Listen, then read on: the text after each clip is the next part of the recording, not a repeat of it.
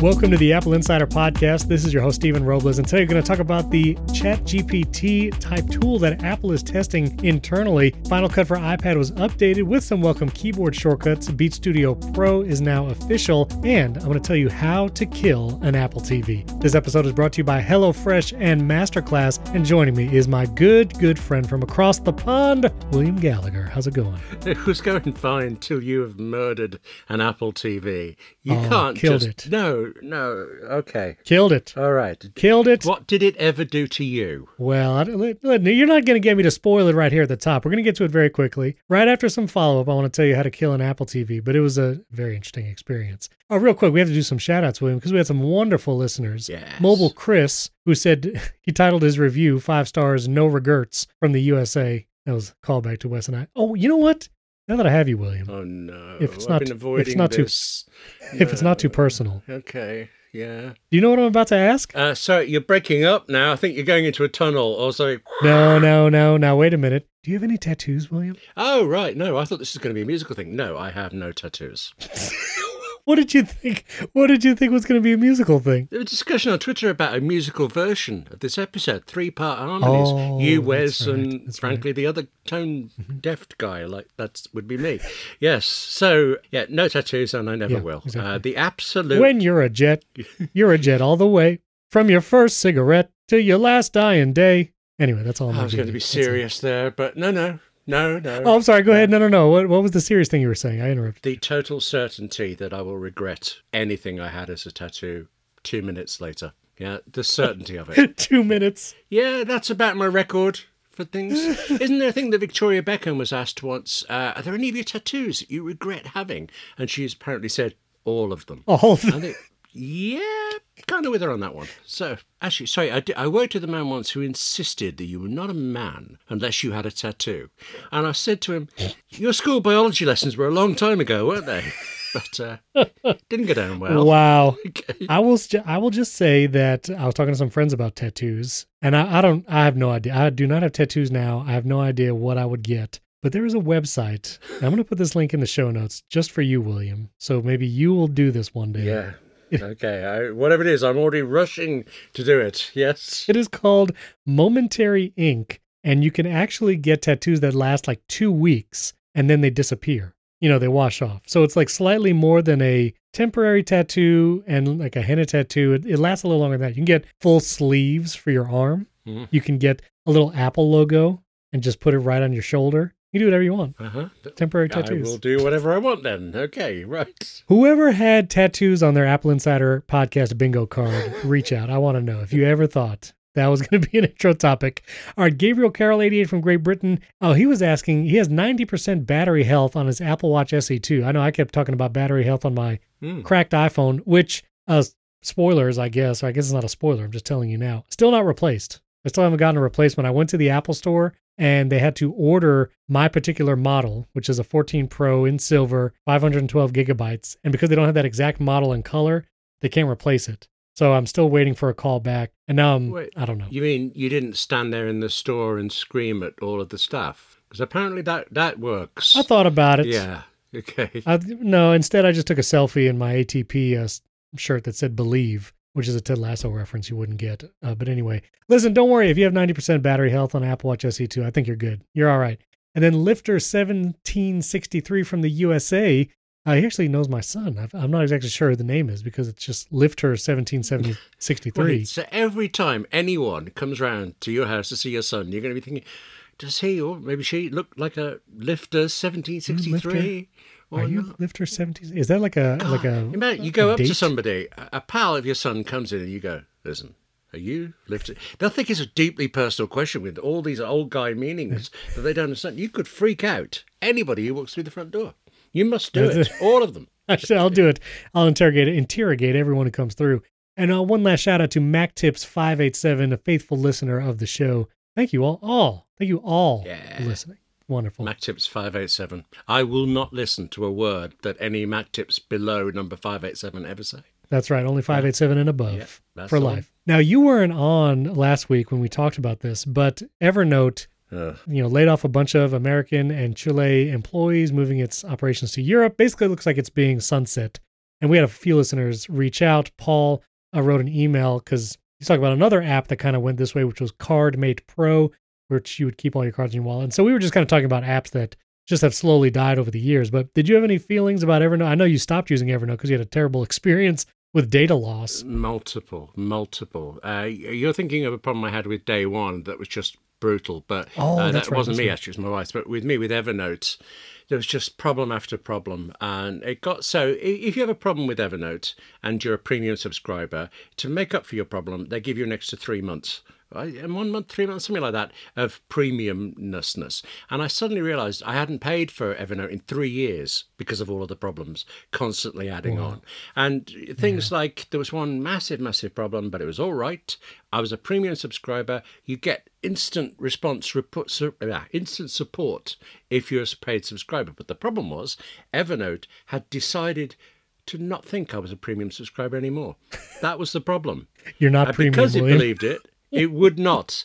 They it took them ten days to get back to me to fix a problem that I needed fixing that first day, and I think I think that was the last straw. But there were multiple last straws. So my thought when Evernote when this happened, uh, I feel sorry for the people who worked on it. Um, I know if you're getting through Evernote without the problems I kept seeing everywhere, then that's fantastic, and I'm really sorry you might be losing it. But as a product, I mean, I, every now and again, uh, PR for Evernote will ask me to please review some new feature, and I, I usually, I'm afraid, I say no because the core functions aren't working. Right. About two years ago, they had a massive, massive change, and I thought, right, be fair, try them again.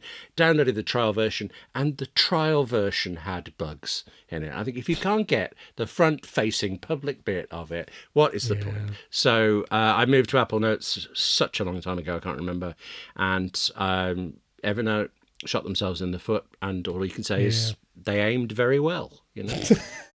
so that's a William's goodbye to Evernote. And for Paul, yeah. he was talking about taking images of sensitive documents like Oh, yeah. credit cards or like passports, social security cards, and keeping them someplace safe. I do that kind of stuff in 1Password because they have those categories. But again, I'm trying to transition to iCloud passwords, which is again just my constant plea for a standalone app that lets you do these other kind of pieces of data or images. Or you could just you know, make a PDF or an image and save it in your iCloud Drive, Hmm. which you can do advanced data security on your iCloud stuff.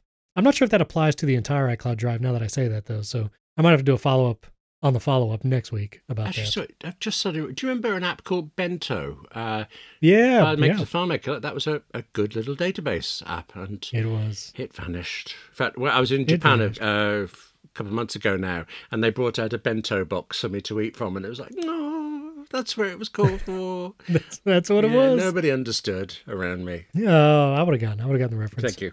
Okay. Another uh, follow up. This was from Twitter. I was having a conversation. There's one video. CNET posted this video. This was a TikTok that came out like months ago. But people show this accessibility feature where you can say a voice command and then accessibility on the iPhone will mimic touches on screen. Again, this is an accessibility feature. And people are saying you can like take a little marker.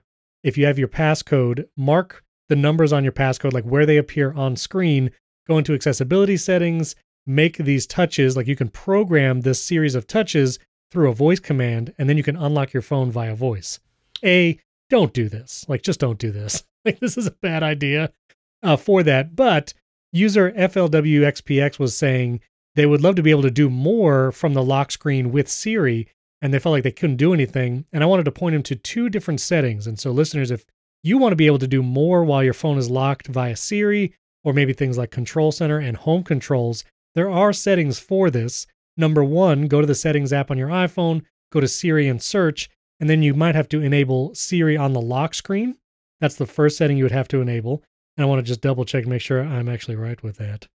You scroll down, Siri and search, scroll down again, and then there is allow Siri when locked. It's actually at the top of the Siri and search menu. So you would toggle that on. And then the other place you would have to go is Face ID and passcode, which is again in the settings app where you set your like Face ID and passcode stuff. And there, if you scroll down, there's an allow access when locked section of toggles that include notification center, control center, lock screen widgets, live activities, Siri, home control, all these different options. And again, any one you enable, then you are allowing possibly someone who gets your phone to do these commands without having to unlock your phone. So you do have to ride that balance of privacy and security and then ease of use. But that is where you go to adjust what is possible from your lock screen when your phone is locked. So those are the settings. Except, I think there's something screwy here because that makes absolute sense. And I, when, I, when I heard you say it on, sorry, you say it on Twitter, I ran to do it because I've had that. You must unlock it. Yeah, whatever. Hate that stuff. Uh, but I looked and, uh, you know, the it's enabled on the lock screen. I go into Face ID and passcode. The only thing that is not ticked on is wallet. Everything else is available to me. And you still so can't do stuff? This, and I still can't do stuff from the lock screen. Not everything. Hmm. I think there's something screwy going on here with the settings somewhere because I get things like uh, when I try to navigate, uh, it will quite often tell me, you can't do that while you're driving. And I, really? No.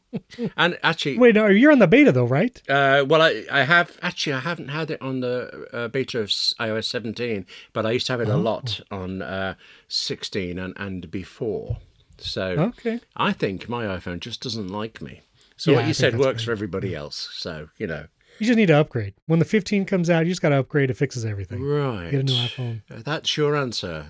That's uh, it. All right. One, and one other follow up before I tell you how to kill an Apple TV. My Mac, I have this thing. I don't know if you ever experienced this, William. Do you use, I know you have your ultra wide, like 80 inch, two inch tall, and 18 feet wide monitor uh-huh. or whatever. Do you have multiple displays? Like, do you keep your laptop open and actually use two screens, or do you just look at the one? Sometimes, if I've been using a Final Cut Pro on the, the MacBook and it's it's got some you know rendering whatever to do, I'll leave it to the side of the Mac Mini and kind of reach over through the screens to click OK then or something.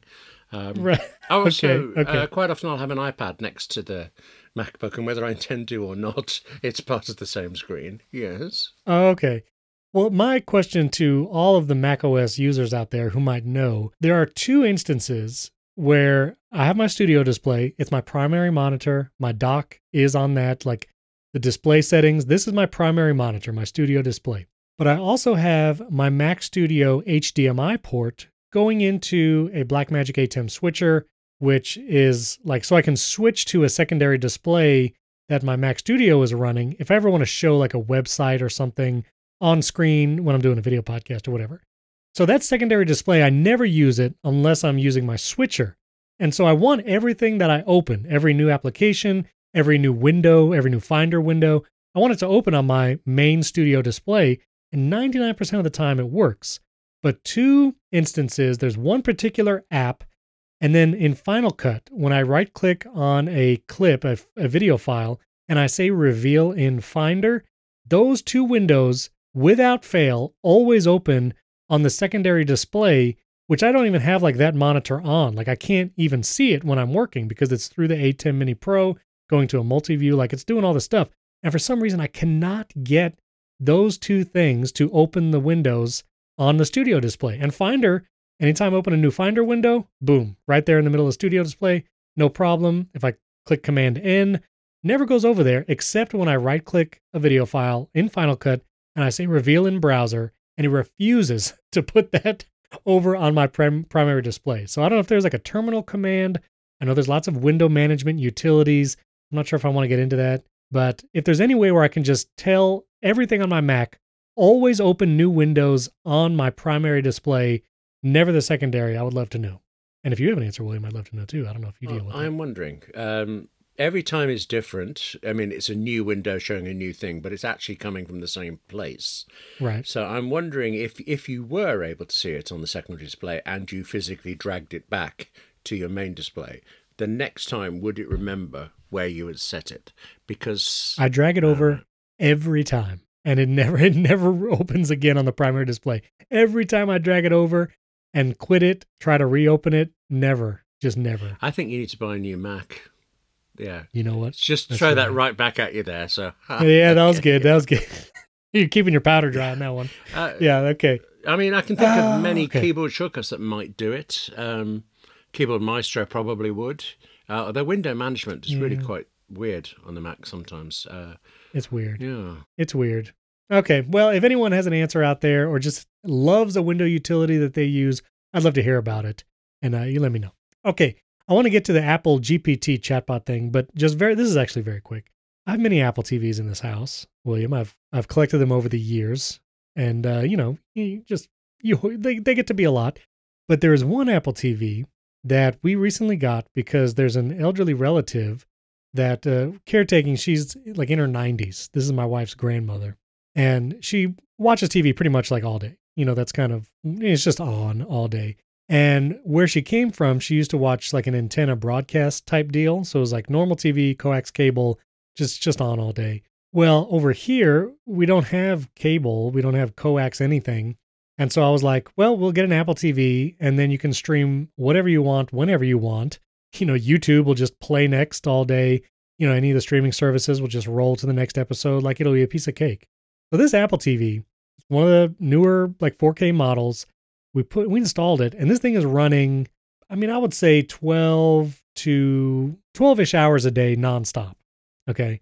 And i don't think there's many apple tv users that test their apple tvs like that maybe at an apple store. But even that it's usually like on the menu screen or it goes to screensaver. This thing is like streaming content 12 hours straight every day okay? Just nonstop. A it freezes a lot like it actually just the Apple TV will just like freeze and stop loading and someone has to like go out of an app and go back in. And so that's always like, you know, kind of annoying because it doesn't just play. But then, William, after about 10 months of this, the Apple TV started clicking. Have you ever heard of this?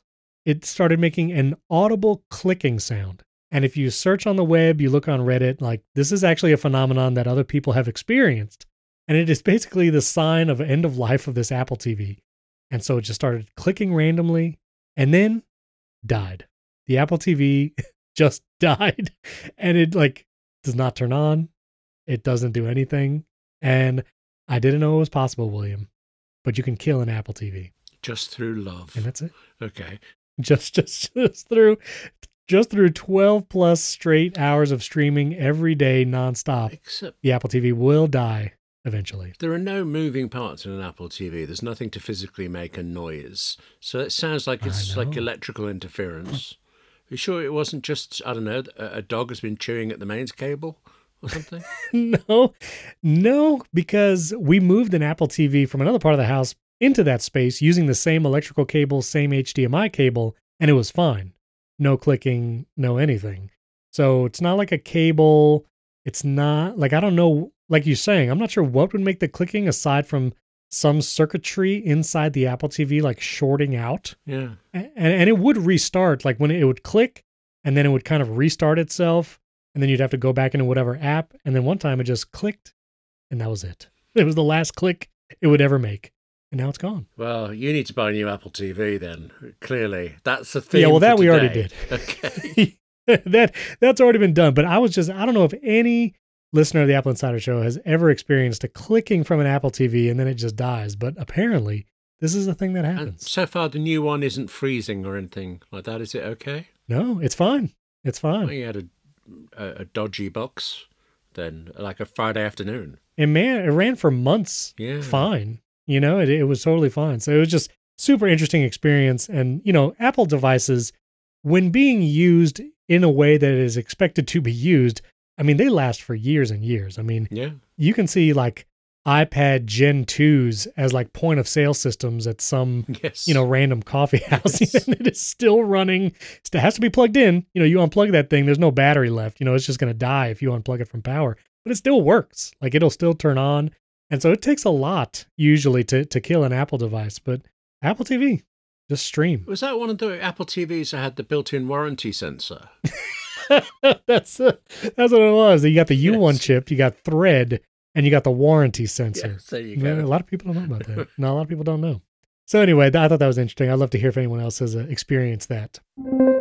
This episode is brought to you by HelloFresh. With HelloFresh, you get farm fresh, pre portioned ingredients and seasonal recipes delivered right to your doorstep. Skip all those trips to the grocery store and count on HelloFresh to make home cooking easy, fun, and affordable. That's why it's America's number one meal kit. I have to tell you, I got a box of HelloFresh the other day. And honestly, my kids love to actually participate in the cooking process. I'm actually going to put a photo as the chapter art uh, for this spot as you see it now. If you look in your podcast player, And you can see my kids and my wife there. Everybody's cooking these meals. And I'm going to tell you the name of these meals because they were amazing. Hoisin glazed pork tenderloin with rice. Loved that one. There was a chicken pasta. That was incredible. And then the best one. Oh my goodness. I can't even tell you. Gouda Vibes Burger with this like garnish that they had. It was just incredible. And I love that HelloFresh's recipes are so easy to follow. They have beautiful pictures that just walk you through it step by step. And you have all those ingredients right in the box. You have your meat, your seasoning,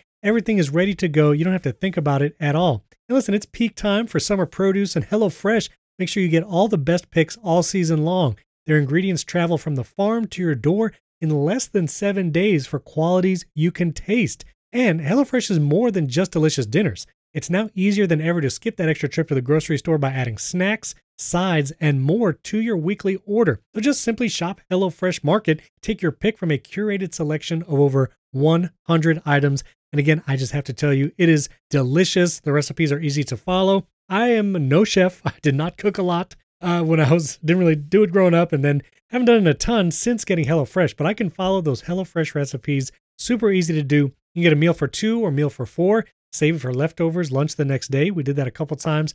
It's just great. So go to HelloFresh.com slash Apple Insider 50 and use the promo code Apple Insider 50 for 50% off plus free shipping. That's HelloFresh.com slash Apple Insider 50 and use that promo code Apple Insider 50 for 50% off plus free shipping. That's a lot of percent. And you can just click that link in the podcast show notes. It'll take you right to them. Our thanks to HelloFresh, America's number one meal kit for, man, just one of the best burgers I've had recently. It was really good. thanks to HelloFresh for sponsoring this episode. Now, this next story, William, I, I'm very keen to hear your thoughts about like the secondary story inside this story. All right. We got a little inception of this.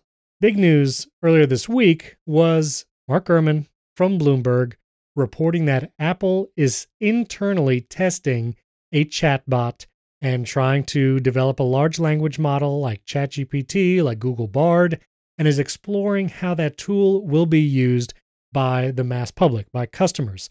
Internally, apparently it's called Apple GPT.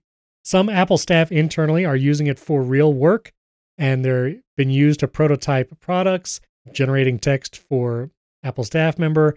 Again, not currently intended to be launched publicly, but Apple is trying to figure out the, the consumer angle for this, which we had talked about before. You know, I think there is huge potential. Apps like Xcode could really use an AI generative side where developers could, you know, call on some assistant to auto generate some code for a task they're trying to do. I think Pages, Numbers, and Keynote that there's huge, huge potential for AI generative content there, at least helping you make like, here's some bullet points. Make this into a keynote slide. Little commands like that where an assistant can really help. And not to mention just anywhere in the OS, even if it's like a Siri search where it would generate some content. So, I mean, this is like a, uh, a rabbits or furry situation. I think, yes, Apple was working on AI stuff. They had an internal artificial intelligence conference last year. Like we know Apple's thinking about this, but now Gurman has made this official, I guess, quote unquote, that, that they are testing this internally. Just on that part of the story, do you have any uh, thoughts on that? I think it's it sounds very un-Apple like in a way. Um, yeah, everybody calls AI now artificial intelligence, yes, but really, yeah. it's what Apple calls machine learning. And I found a quote from Tim Cook just gushing about ML and A and AI. He explicitly said artificial intelligence in 2016, saying out how good wow. this would be for us as consumers. So there's no. I mean, Apple has. I can't pronounce his surname. I'm afraid a guy from Google, John begins with a J, who is his job title is head of artificial intelligence, and he's been there years. Apple is steeped right. in this, but Chat GPT comes out. And everybody copies it. And because Apple hasn't got a copy of that, there's this weird perception that it's behind. And I can't see how it is. So, yeah. I mean, I'm sure people don't make this stuff up. There's got to be there. And really, I just, I don't feel that Apple is as out uh, behind the curve And usually, this is the thing that happens. Apple, Apple, their Apple has said today they must do this, they must do that, and they come out years later, they've already done something better. You know, I feel like right. that's where we. I, that's where I thought we were until this story came out. So well, and so here's the the secondary, the in the dream within a dream. Let's just say, and this is from John Gruber's article. I'll put the link to what he wrote in the show notes. But I always thought, you know, Mark Gurman, he is, I would say, the most uh, forefront Apple leaker. He has his weekly newsletter called Power On, where he talks about what Apple is doing next. And so many times, I always felt like the headline was always very big. It was very like the huge news had just broke. And typically, when you read into the details, or some might say the non existent details of whatever the story actually is, it's like, okay, yeah, Apple is going to release an M3 Mac at some point. Like, that doesn't feel much like news. That feels like we can all expect this. Well, Gruber, in his article, was talking about a Business Insider story from years ago that actually talks about how Bloomberg reporters are evaluated and supposedly receive bonuses tied to the ability of their articles and reporting to affect market like stock prices. Like market moving news is the goal of reporting by Bloomberg reporters because they are incentivized to write stories that affect the stock market. And I didn't know about this, William, but one of Bloomberg's biggest parts of their business is what's called the Bloomberg Terminal, which is, Oh, I guess, a computer. It's some device. And this has been around for years. This has been like a thing that people use. You know, this is a long standing thing. The Bloomberg Terminal gives you early access to Bloomberg news and things like what might affect stock prices or whatever. And I think up to the minute stock prices or whatever uh, from NASDAQ and, and the Dow Jones or whatever. And you get it earlier when you have this terminal and you can purchase it personally for the very inexpensive annual fee of $24,000 per user. Or if you're just having one in your house and you're just a single person that wants to use the Bloomberg terminal, $27,000 per year to use this Bloomberg terminal, which gives you early access to market information. And Gruber, I think very deftly, shows that this article about Apple GPT from Mark Gurman, it was posted at 12:03 p.m. and you can see Apple's stock jump a pretty good percentage 1 minute later at 12:04. And then that jump leveled out and I think the day ended and Apple was up like 0.7%. So it didn't really affect it like long term, but there was an initial jump and Microsoft who is working with OpenAI on their artificial intelligence stuff, their stock dropped I think a percent. And so it was clear that this article affected the market here in the US. And because one of Bloomberg's largest pieces of their business is this terminal that apparently generates something like $8 billion a year for them. Uh, there's a Wikipedia article saying how many of these terminals are actually in use around the world. It seems like the incentive to write things that move the market is what Bloomberg reporters, including Mark Gurman, try to do. And all of a sudden, reading this article about the terminal, the motivation, and all of that kind of opened my mind to this whole world of interesting. I, I did not know about any of this, and it kind of makes sense now. I don't know. Did, did you have any idea about any of this? I'd heard of terminal now you've said it, but I didn't realise the scope of it. I mean, that example of the 1203, 1204, the posting of the article and the effect, I'd need a lot more examples. Um, and I'd also need to know that no one else was covering that thing at that time and things like that before I would be more sure. But this is enough to make me troubled. Um, yeah, that's quite. And, and it's not it's not to say that what he's reporting is fake or wrong No, no. or no no like he's I think he's reporting from actual source. Obviously, uh, Gurman has great sources. Mark Gurman from Bloomberg because there are many times, especially you know in the weeks before an event, WWDC, the iPhone launch, that he will be like over 90% accurate about the leaks of the devices, sometimes the names, whatever Apple's launching this. So clearly, Mark Gurman has solid sources inside Apple, and that's what he's using to report. I'm not saying the reporting at all is inaccurate or not good. I think the information that he has and that he reports on is obviously accurate, but the way in which it is worded sometimes and how it seems to maybe over exaggerate Yeah. you know apple's stance in the market and how it might affect the other players like microsoft and google it always felt worded in a way that it was kind of larger than the actual news and i feel like this sheds some light on why that might be again this is the first time ever hearing about this i would encourage our listeners to read that john gruber article He links to the Business Insider article from years ago that talks about the Bloomberg terminal, but I just find it interesting, all of it. Except, uh, I, the, a friend of a friend works for Forbes magazine. Apparently, I just learnt recently, and I can I cannot talk to my friend, the one in the middle, about this because I can't bear what Forbes does. It's like end of the world type shock from Apple. There might be a pink iPhone. Oh, you just, you know. So talking about overblowing things and picking a time for it, I think there are worse offenders than Bloomberg. But then on the other hand, Bloomberg did do that Chinese spy chip story a few years ago. Yeah, and that, Mm, right. uh, I mean, they took the two reporters off reporting duties and promoted them. So punishment. I couldn't work out what was going on there, and we're many years in, and they're still pretending that it's real, and every evidence says, "Oh, bless," you know. So And I think I think there's like obviously news websites like Forbes, like Bloomberg, like Apple Insider.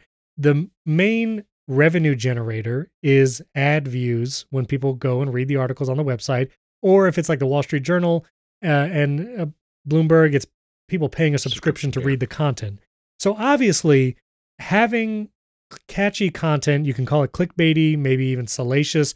Obviously, having content that people want to read and feel it's valuable to pay for, like that's the obvious game. I feel like clearly you you know news agencies write things so people click and so people want to read. Like that's the obvious game. But then to also have a large part of your business be this device that gives you early access to market information and a benefit of writing articles that particularly affect the market is that you can then explain why this Bloomberg terminal is also more valuable. I just think it is very interesting, and uh, I don't know. I, I'm just going to be have that in the back of my mind now when I read uh, articles like this. Well, you should always be cynical about sources, but I'm hoping there's a kind of church and state separation between the two. I used to work one uh, day at BBC Corporation and the next day at BBC Worldwide, and officially, you know, one is a subsidiary of the other. They should be played, but they were so different. I sometimes I wanted the BBC to be a little bit more like BBC Worldwide, and BBC Worldwide to be a little bit more like the BBC. I think that would have been a nice mix, but as it is, they could not have been further apart if they were opposite companies. So I, I, I am now equally concerned, but I am not going to run away from Bloomberg. Just well, No, no, no, no.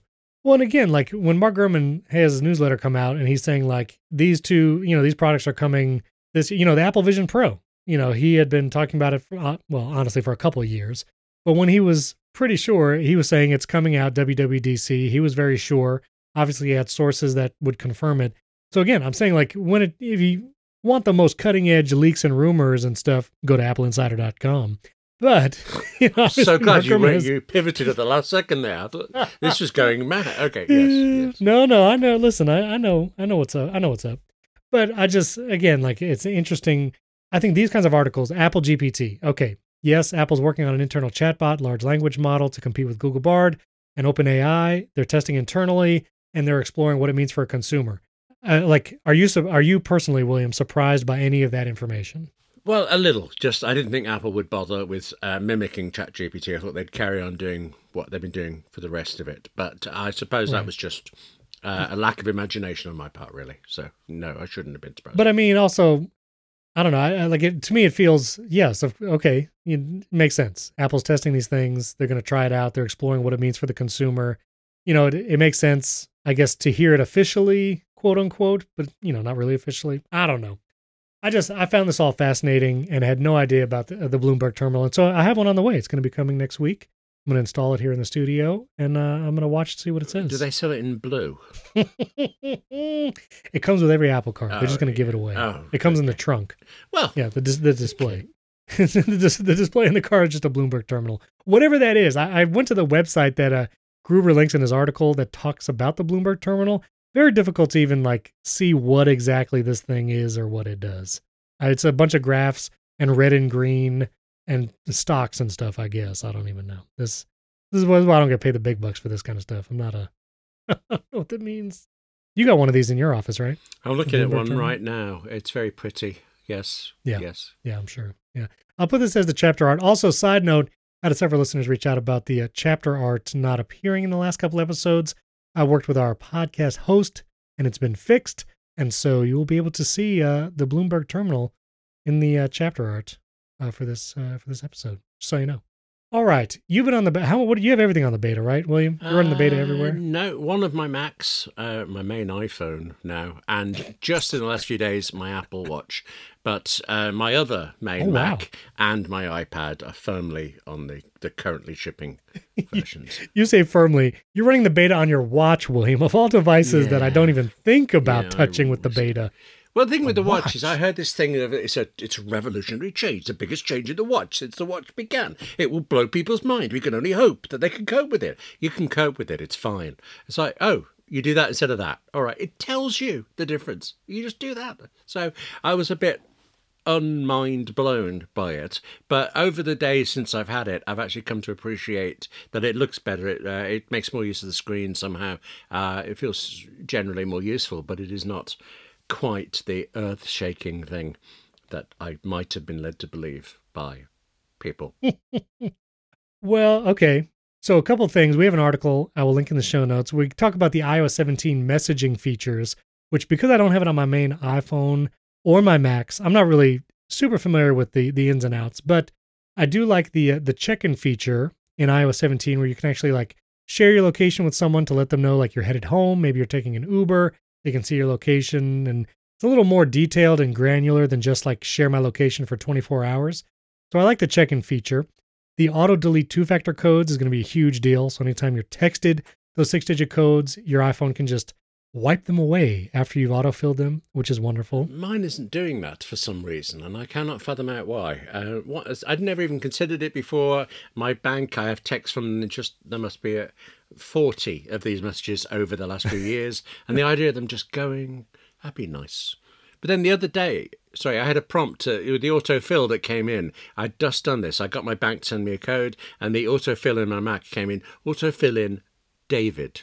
Not a number that was sent to me, but the word, the name David. I think it been it was like a clipboard manager thing or something, but it was I chose not to autofill in the name David. So Well, I think you do have to enable this. yes. So you do you do have to turn this on. Yeah, I'm assuming it's not retrospective as well, so just anything new that comes in. But since I've enabled it, I've been quite eagerly waiting for things to vanish, and I don't know what I'm doing. I also wonder if because you have devices still on iOS 16, if you have Oh. iCloud messages enabled, where it tries to keep all your messages in That's sync, a very good point. Yes, it might be doing that. yes, clever. So- Thank you. Just go all in on all the betas, William. Just install it everywhere. Yeah, Final Draft. Well, last time I tried, Final Draft still wasn't working on macOS Sonoma. So, um, Mhm. which reminds me, I kept thinking of that. Uh, I had to say Cast Sonoma to get the name right in my head, but I was uh, playing with the new dictation toys, and it kept changing it to macOS Cinema, and I, thought, I quite like Oh, my that word. as a name. So there we go. that's nice. That's nice. Um, I do like the little quick menu. They, you know, they redesigned that plus icon so you can see some of those icons. They, they look not iOS like some of these, like the photos icon and that little menu that pops up. It feels a little more skeuomorphic than uh, iOS has been. So, I mean, I like it. Looks kind of interesting. I also just discovered as I'm playing around with the messages thing, the autofill feature. Have you seen this, William? Where you can autofill anywhere? I don't like without having to wait for it to recognize that it's something to be filled. No, I don't, I don't think I can even understand this. Uh, give me an Okay. example. So any text field, like let's say if you're typing a message or even the address bar in Safari, if you tap with your finger, you'll now see an autofill command. And if you tap that autofill, you can actually autofill contact info, passwords, your iCloud passwords, or you can scan text like with a camera and then it will paste that in. And if you tap something like passwords, then you can autofill Oh. any password in your iCloud keychain, iCloud passwords in any field. This is huge because there are many times when I am trying to log into an app per se, and for some reason iCloud keychain does not recognize it as a login screen because it's in an app. And this seems like I can just tap on any text field that's blank, tap autofill, tap passwords, and it should, I imagine, fill the passwords automatically no matter where I am, even if it doesn't recognize it as a login field. That's excellent. I've just tried it as you were saying it, and yes, I've got it. Oh, I'm using that. Yeah. Thank you. And and and you can autofill contact info. So let's say if you wanted to put in like your address somewhere and you want to autofill some stuff, like you can access your contact info quickly, select the address or select whatever and then yeah, it'll just autofill it. That's pretty cool. I like that. I didn't. I just I'm realized. Look at that. Thank you very much. Discovering new features live on the air. Autofill for iOS 17. Some of you may have heard me talk about my music background. Growing up and in college, I studied music, and it's just a huge part of my life. I was a trumpet performance major in college, but I love everything about music, and one of the things I like is to be inspired by incredible musicians and hearing their story and where they get inspiration and creativity. And that's why I love Masterclass and a recent class that me and my wife actually watched together with the incredible cellist Yo Yo Ma, talking about where his creativity comes from, how to be an incredible musician, and really how that applies to life. I just loved it. You have to check out that Yo Yo Ma, and I'm so glad that Masterclass has sponsored today's episode. Masterclass is where you can learn from the best to become your best anytime, anywhere, and at your own pace. Annual memberships start at just $10 a month, and you get unlimited access to all all the instructors, thousands of online lessons, exclusive content, insights, and much more.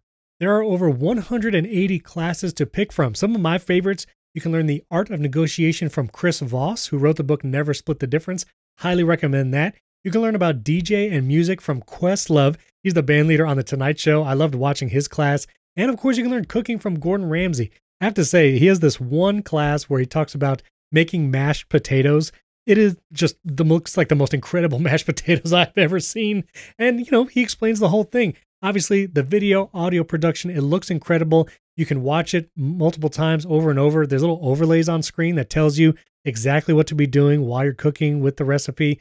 Loved all of it. Find practical takeaways you can apply to your life and at work and gain new skills in as little as 10 minutes, either on your phone, you can watch it on your iPhone, your iPad, your computer, smart TV. Master has a class right on the Apple TV, and you can even listen to audio mode on the go. So if you start watching on your phone, maybe on your lunch break, and you have to jump in the car, just flip it over into audio mode and you can listen to it like it's a podcast. I like watching a class at night. Me and my wife can sit down, we'll watch that Yo Yo Ma class, or just on a lunch break, or if I'm going to drive, I might listen to something. Like I love listening to Neil deGrasse Tyson talk about astrophysics, and I love space. I also like listening to astronaut Chris Hadfield, who's also on Masterclass. So get unlimited access to every class, and right now, as an Apple Insider listener, you get 15% off when you go to masterclass.com slash Apple Insider 15. That's masterclass.com slash Apple Insider 15 for 15% off an annual membership. Masterclass.com slash Apple Insider 15. Our thanks to Masterclass for sponsoring this episode. Uh, there was also an update to Final Cut on iPad with some keyboard shortcuts. That was one of my criticisms of Final Cut. Like many keyboard shortcuts just weren't available, like the letter N for turning on snapping on or off. So they've added a bunch of keyboard shortcuts and they've fixed some bugs, more jog wheel options. So I'll put that article in the show notes. You can see all the different updates there. I'll be honest, after the first couple weeks with just testing it, I have not used Final Cut on iPad since. Have you? Um, I didn't uh, buy it after the trial. Uh, I just Oh, I I used it once and just uh, I, I liked a huge amount of it, and I was so excited it was there. But it was enough that meant just for practical purposes, I needed to carry on using on my Mac for what I was Yeah. editing. So it didn't happen, and I presume I can't get a second trial to see what it's like now. But no, no, no gaming the system, William. No, no. Yeah, I haven't used it either, but uh, I'm curious if any listeners out there are really are really in it. Fernando Silva, who does videos for Nine to Five Mac, I know he's he's all in on iPad. He might be using it right now. I'm not sure. Let me know, Fernando. Also, Beats Studio Pro were officially announced. They'll become available actually as we record today. I think you can you can buy them. And I've not had many Beats products in the past, but I think this is interesting because as we await an updated version of AirPods Max, if they ever come, these Beats Studio Pros over the ear headphones have many Apple features, obviously active noise cancellation and transparency, also the quick pairing, like when you first open a pair of iPods or AirPods. It has the Find My support and Hey You Know Who, all built into the Beats Studio Pro. Has things like 40 hours of listening time. They actually fold up into a compact manner and they go into a nice case that comes with the headphones and USB C. Hello, thank you. Even lossless audio. If you want to listen to lossless audio, you can do that over a wired USB C connection directly from these headphones. They come in multiple colors and they are cheaper than AirPods Max by $200. They are 350 bucks for these Beats Studio Pro. A couple negatives that I saw, many were saying the build quality is not like AirPods Max. These do look more plasticky and the ear cups are not removable. so you can't, you know, swap out the ear cups easily like you can with AirPods Max, which are just just magnetically attached, and it's really nice experience. But these for 350 seem like a really great option. I don't have them personally. I don't know if I can't try them. If they want to send me a pair, I'm all for it. I am curious what of these features will come to the AirPods Max Gen 2 if that comes out this fall. I hope so, but yeah, they look nice. So you're actually going to hold out for an AirPod Max, AirPods Max 2? well, I mean, I don't use my AirPods Max right now very much. My AirPods Pro 2, I mean, those things get used a lot. But my AirPods Max, I'm just like, nah. I used them on the plane ride. I used them on my long plane ride, and it was incredible. It was wonderful for that. I I want USB C and I want an off button. I just want a button that turns it off. That's all I want. I don't want to have to put it into the bra like case just to have them go to sleep. No other case, no other stand that I've found reliably puts them to sleep.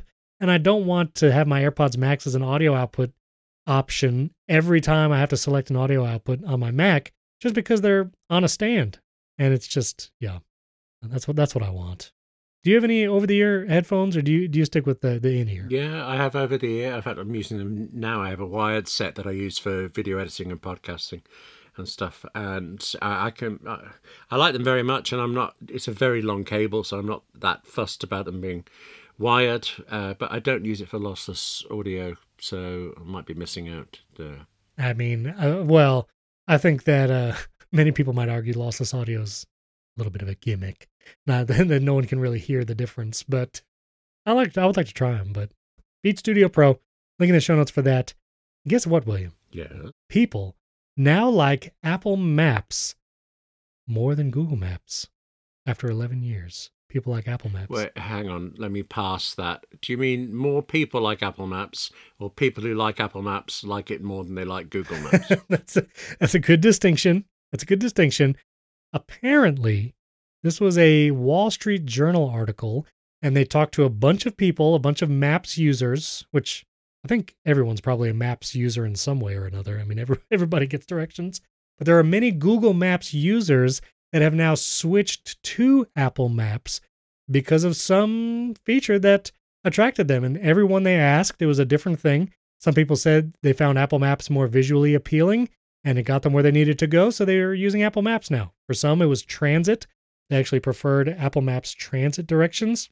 Another supposed Google Maps power user, after being prompted in an airport, uh, I think probably with an Apple Maps like notification, which I got this when I was traveling recently. Like if it knows you're in an airport, it'll throw up on your lock screen, hey, you can see a map of this airport right here.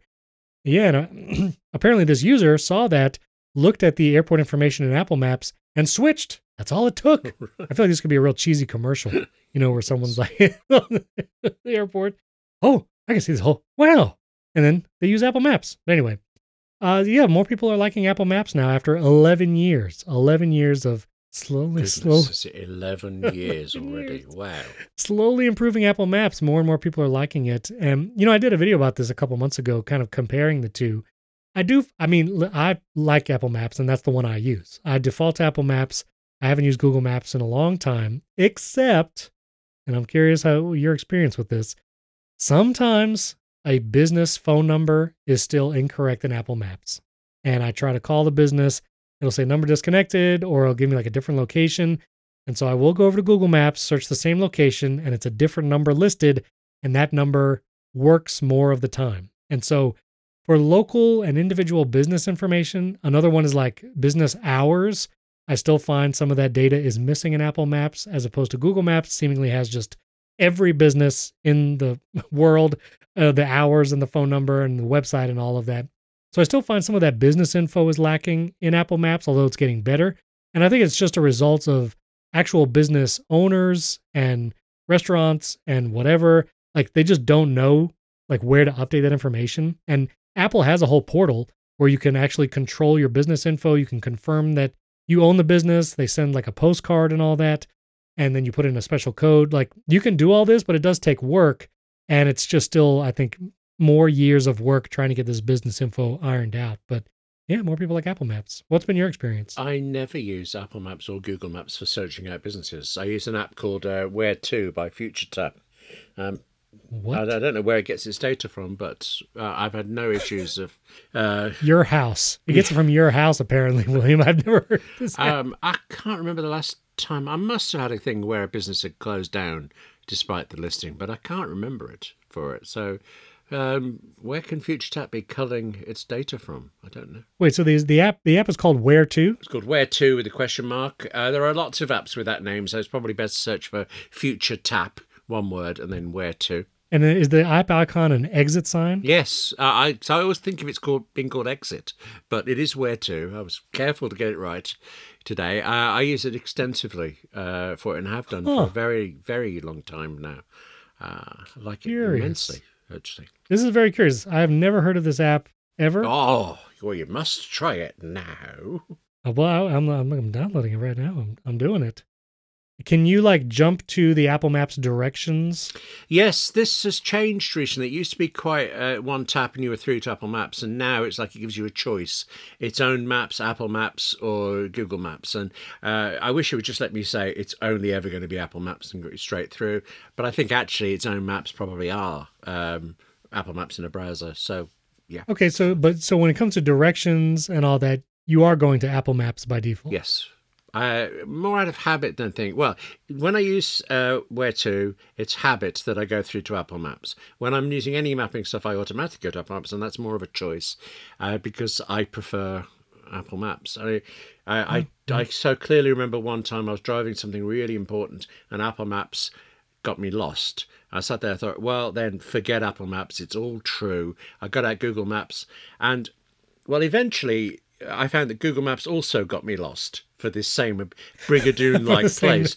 But in that moment, sitting in the car, really, really tense because the, the time I had to be there was so close for it. I was looking at the Google thing and I've said, Well, that's where I want to go. And you're telling me that's where it is. Where is the button that says, All right, then go?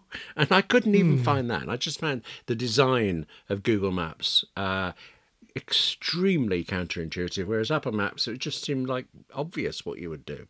So uh, I occasionally go back to Google Maps if a website has chucked me over to it, but even then, I don't usually bother. I find a way to use Apple Maps instead. Yeah, same. I default to Apple Maps, and I guess more and more people like it. So I'm actually going to be going on a road trip uh, pretty soon. So I'll report back, see see see if it leads me astray. But that's what I do. Apple Maps. This really applies to you, William, specifically. Okay. so I just just listen up, okay? I'm dreading this. There are some Yeah. special All right. there's some special discounts Yeah. for the month of July Yeah. when you use your Apple card. Oh, I see. Okay. All right. Yeah. So Yep, yeah, uh, yep. so listen, I, I'm sorry, William. Uh, Still, apparently Goldman Sachs said they lost another few million dollars or whatever running Apple Card. I don't know. I don't know what's happening, but I know you still don't have it. Canada doesn't have it. Only the U.S. has the Apple Card. So I know this is very limited uh, application, but there's a bunch of discounts if you use your Apple Card in the month of July, like a bunch of different vendors. Yeah. And because I'm going on a road trip and I was going to be booking hotels in my favorite hotel app, this, I'm not being sarcastic. This I've used this app for years. Hotel Tonight. Hotel Tonight is a wonderful app. It is pretty much the only app I use to book hotels now. But you can get 10% off your hotel. This is not a spot. This sounds like an ad. This is not an ad. I was just glad because I was going to be using Hotel Tonight anyway on this road trip. And now I'll get 10% off uh, any reservations in app cool. and uh, with the Apple Card. Yeah. I America's quite a big market, isn't it, for the Apple Card? Quite big, really, compared Quite to big. you know the enormous UK where I am. Yeah, yeah. Okay. Oh, and you know what? I'm I'm sorry. Correction. You don't need an Apple Card for this, Oh. William. You can use this. oh, Any of the I'm sorry. This is an Apple Pay promotion, oh, Apple oh. Card. Apple Pay. So all you have to do is use Apple Pay, which you do have over there Yes. in the uh, antiquated UK. I mean, in the UK. So Sorry, just- all that glee in your voice a moment ago Yeah. was not true. Okay, was not. No, not true. I guess. Oh, my bad. No, Apple Pay. Sorry. So you, all you have to do is use Apple Pay, and you get the you get all these discounts. Look at that. Yes. get 30% off Ray Ban. Yeah, that's pretty cool. Um, I'd like to end the show, William, to get your professional opinion, your expert opinion. Why is this so ominous suddenly? Okay, all right. I just like doing this to Yeah. you. I, I like building it. I like building it up, and, then just so knocking you know. me down. Uh, when No, I, no, I don't okay, want to knock yeah, you down. yeah. I want to hear your thoughts. I'm ready. Uh, on HomeKit Insider Monday, Andrew O'Hara shares his thoughts on the newest social network, Threads, once again. Namely, uh, he doesn't like it, but I'm still kind of there. And there's been some news. Mosseri, the uh, Adam Mosseri, who's the guy who's like running Instagram and now Threads, he had this weird post last week where he was like, "Now Android's better than iOS." I don't know what that means. I don't know what he's referring to, but whatever. I don't know if he means the Threads app, if he means the OS as a whole, but supposedly there was an update to the Threads app on platforms. The following tab is coming. I thought it came in the update, but I don't see it yet. So anyway, following tab should be coming. They're adding a bunch of features, but um, you know, it still had 100 million users in under a week. People are saying I'm not seeing the engagement I was. People going back to Twitter. I don't know. William, how, have you been on there? Do you open that app? Well, the first of all thing is that the the moment that guy said this about Android, I I ditched my iPhone and, Oh, uh, and swapped over straight away, and I I Wow. I haven't regretted it in the slightest. There's just no chance I'll go back to yeah. Um, the Amazing, thing I found amazing. a pain with Threads is switching between user accounts. So for for work, actually for Yeah. Apple Insider, I had to switch it to the Apple Insider account, and every time I think, oh, I'll just take a minute to see what's going on with mine, it's like, well, I'd have to come out of that and then into mine Yeah. via Instagram and take a little back alley around here, and turn this and go over the style and turn the key and, look, and it just I kind of leave it on the Apple Insider one. So I haven't been in my own account for about ten days or something like that. We, might have a million followers over there and you don't even know it. Let me check. I'll check for you. Oh, you can do that for hmm. me. Oh, that's very nice. Yeah, yeah, I'll check Okay. This is a this is a service I offer. Please don't tell me if there are no followers. That would just be a crushing, crushing disappointment. William, I'm over here on your profile. Yeah. Deputy chair of the. Writers Guild. I'm like, can, I, can I try and say this in a British accent? Do you have permission? Well, I don't really see how I can stop you, so let's call it permission, yes. I'm just reading your bio in a dramatic tone. Deputy chair of the Writers Guild of Great Britain. Oh, bring back Dick Van Dyke. Okay, yes. You have more than zero followers. Oh, confidently, great. I could tell you Okay, that. thank you. Yeah. Okay, relief there. And you have one. Uh, you have one thread here from one week ago Oh, about about the prime minister. oh. That's all you got. That's all you got on Wait, there. who so- was the Prime Minister a week ago? Oh, Uh, so- This was uh, Winston Churchill. right. No. Um, Okay. Uh, have you ever seen The Darkest Hour? By the way. The movie? Yes. Oh, uh, did I see it or read it? I can't remember. Which, I can't yes. even with you, William. I can. I cannot. I don't even want to know. Forget it. I read the first episode of Silo this week, by the way, and it's Oh. really good. Do you know it was going to be called Wool? And I didn't know why, because apparently the first book is called Wool, but the original script, Huh. the title is Wool, not Silo. Um, Wool, like the material you make clothes out of. Yes, Okay, intrigued. that's interesting. Well, you should actually watch it instead, of just reading the script. Yeah, but then you wouldn't get exciting information like this. I mean, where you heard it here first and last that it was called Wool originally, you know. Yeah, I didn't know. I Oh, didn't know. You see, your life has been changed. I enjoyed watching that series. Uh, I recommend it. I've also been enjoying Hijack, the series with Idris Elba, the Apple TV Plus original. Have you read that script? No, I, I did read High Desert, and I really didn't like it. I was not surprised that the show's been cancelled, but I'm intrigued to see how it plays on the screen because Okay. it sounded more promising than the script. I have to say, if you read the script for Hijack, you're not you're not going to be. It's going to seem like the episode's five minutes long because there's just a lot of tense staring and mouthing things because the, the plane is being hijacked. They're trying to be sneaky. Do you remember there was a film in, I want to say 2010, 2011 called The Artist? It was um, Yes. like um, a silent movie. And there's some academy, I don't think it was BAFTA in the UK, but it might have been, who refused to allow it to be entered into Best Original Screenplay because there was no dialogue. Everywhere else in the world, it got into it and it was winning all over the place, but one place wow. didn't. So I think the script has more than just uh, five minutes worth of material. It'll have 60 odd maybe. pages. It'll be good. So anyway, Threads, it's fine. I'm still using it. I the enthusiasm in your voice. Okay, I'm sorry. I'm still somewhat boy. I mean, it's it's weird. It, I do feel like there was this like obviously huge wave over to Threads in the first week. Yeah. and then I do think there was some uh, novelty that wore off, and now I feel like people are swinging a little bit back to Twitter. Yeah. I've been trying to ride this four cross section fence for the last three weeks, posting on 18 different social networks, except Bluesky. I'm pretty sure that's dead. But yeah, I don't know. I don't know what else to do about it. Could this be how we all just get weaned off social networks? You know, like Just could be. You know? Just- I mean, I've lost just overwhelmed I've by lost a bit of interest, really. So know, there, yeah, there is a bit of that too. I don't know. I still, I still have fun in there. I will say, oh, with uh, the Mosseri comment about Android and iOS or whatever, I will say I was updating my iPhone to something. and There was some like security update this past week. And I was like, oh, let me post on threads. I have this video. I want to share the link.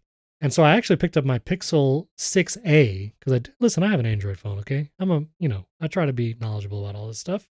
And so I copy the link on my Mac, Oh, expecting yes. that I could pick up this phone and paste the link because of Universal Clipboard. And then I realized, wait a minute, this is an Android phone. And maybe there's a third party app that lets me do this, but I'm not waiting for that.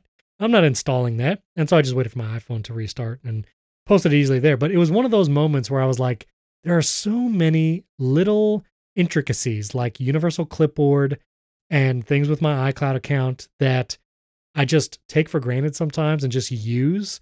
And when I pick up an Android phone to try and use it, which I do periodically just to see what it's like, I just miss all of that stuff. Shortcuts is a huge one. I have so many shortcuts that I run. Obviously, I can't do any of that on my Android phone. So, yeah, I was like, no, Mosseri's wrong. I don't think Android's Does better than Win- I mean, you were going Mac to Android. Does Windows have uh, Universal Clipboard with Android?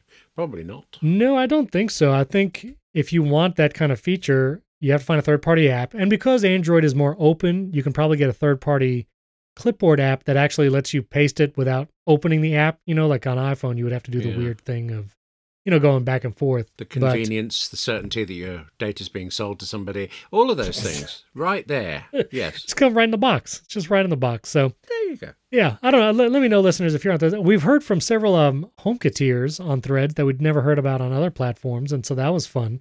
So I'm down. I'm I'm still on all of them. I'm on everywhere. I'm trying to make sure I change everybody's usernames to make sure they match when I post on the right network.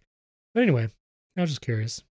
You seem very excited about it. Mm-hmm, mm-hmm. Yeah. I'm just thinking That's you're great. going to every party the same night, trying to be in all of them. You know, you, you, you- you're going to miss the canapes, really. It it takes it takes very it's very fast to get to these different parties. It's just one swipe. Sure. You just one swipe. You know, I actually I, because I don't have room for all these social networks on my home screens, I created a shortcut that now lives in my dock Yeah. that opens a menu, and it basically lists what, all the social apps on my phone, and I can just tap it there.